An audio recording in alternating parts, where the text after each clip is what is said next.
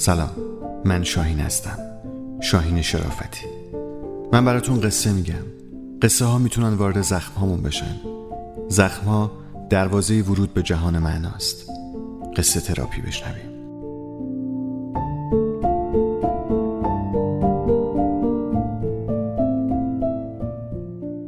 آمریکای خیابان ایتالیا. نوشته حمید رضا رفعت نژاد.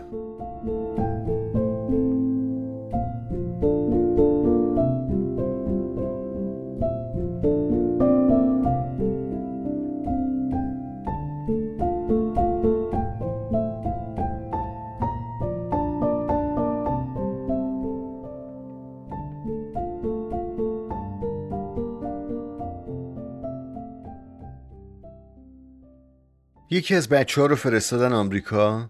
دم پاگرد طبقه اول که بلند داد بزن و ازم بپرسه. فیله یا ستیکه؟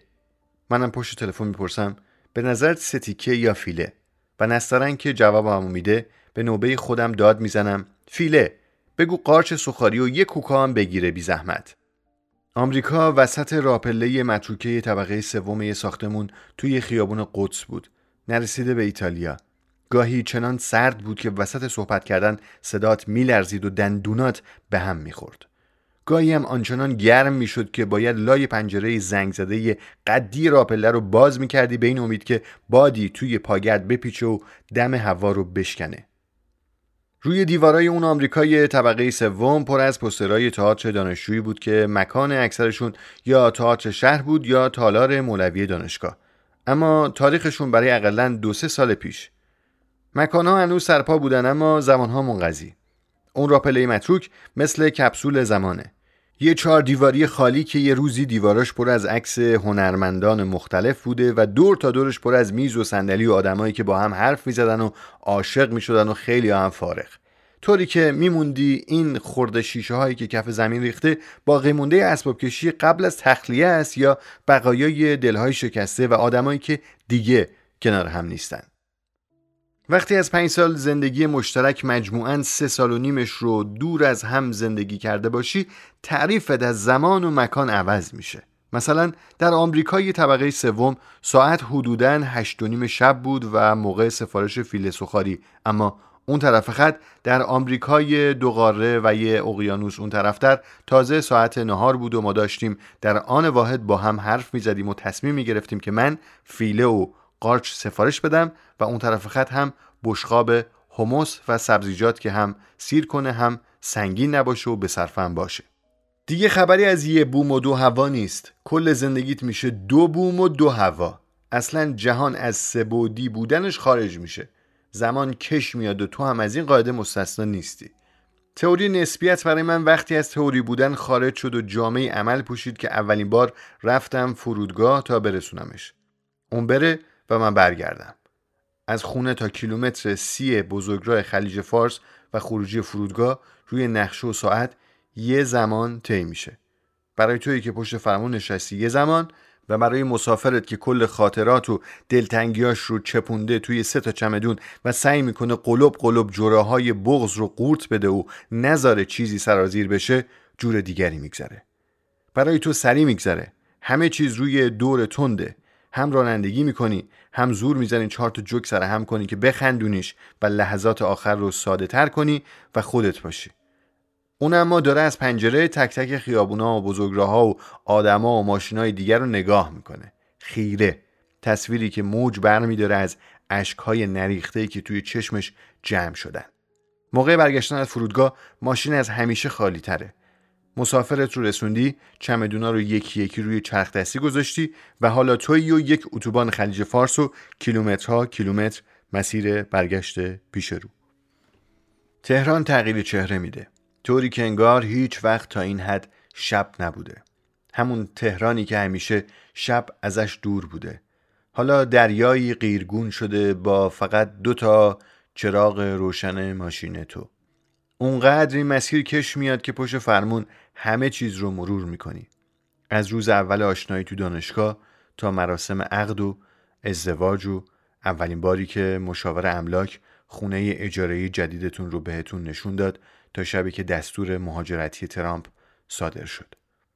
همون دستوری که یکیتون رو فرستاد به آمریکای دو قاره و اقیانوس اون طرفتر و دیگری هم روانه آمریکای متروک طبقه سوم بالای اون کافه شد. you.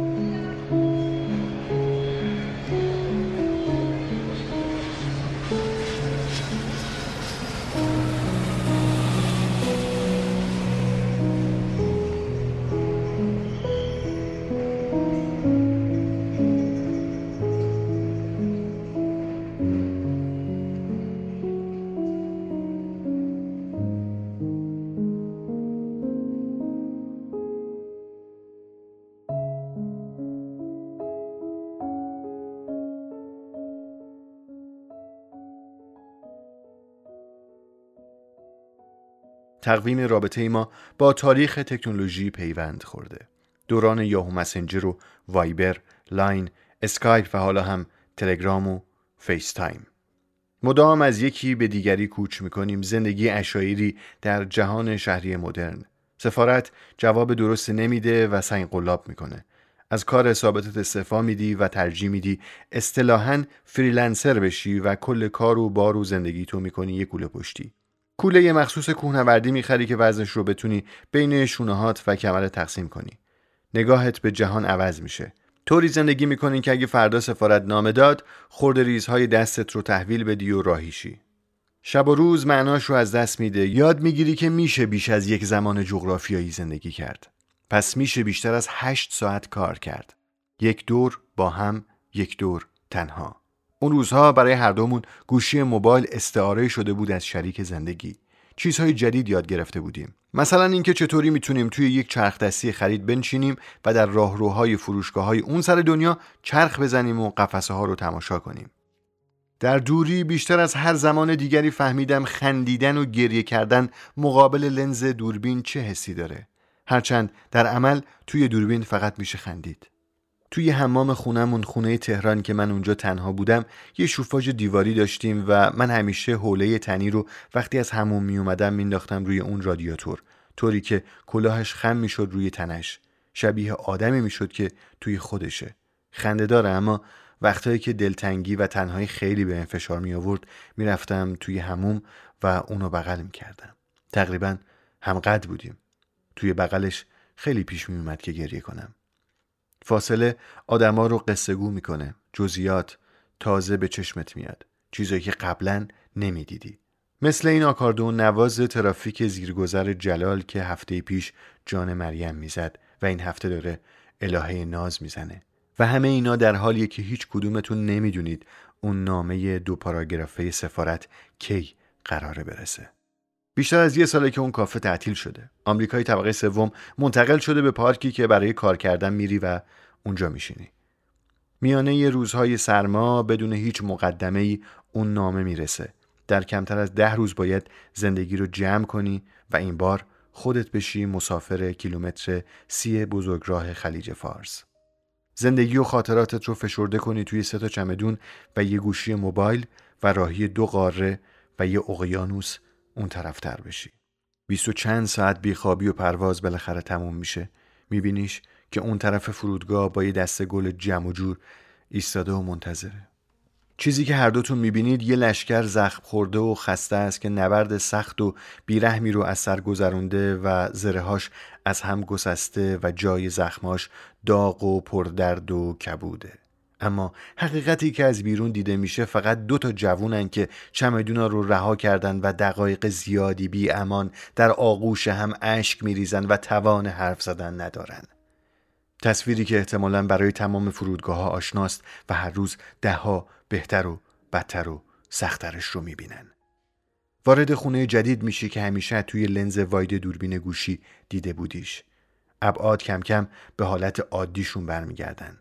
تک تک جزئیات و اشیا رو که همیشه در یک قاب مستطیلی می‌دیدی حالا داری از نزدیک می‌بینی و می‌تونی لمسشون کنی. از دو تا ساعت روی صفحه گوشی یکیشون رو پاک می‌کنی و خستگی این روزها هنوز به تنت هست اما کم کم داره بهتر میشه. فردا هم. روز خداست.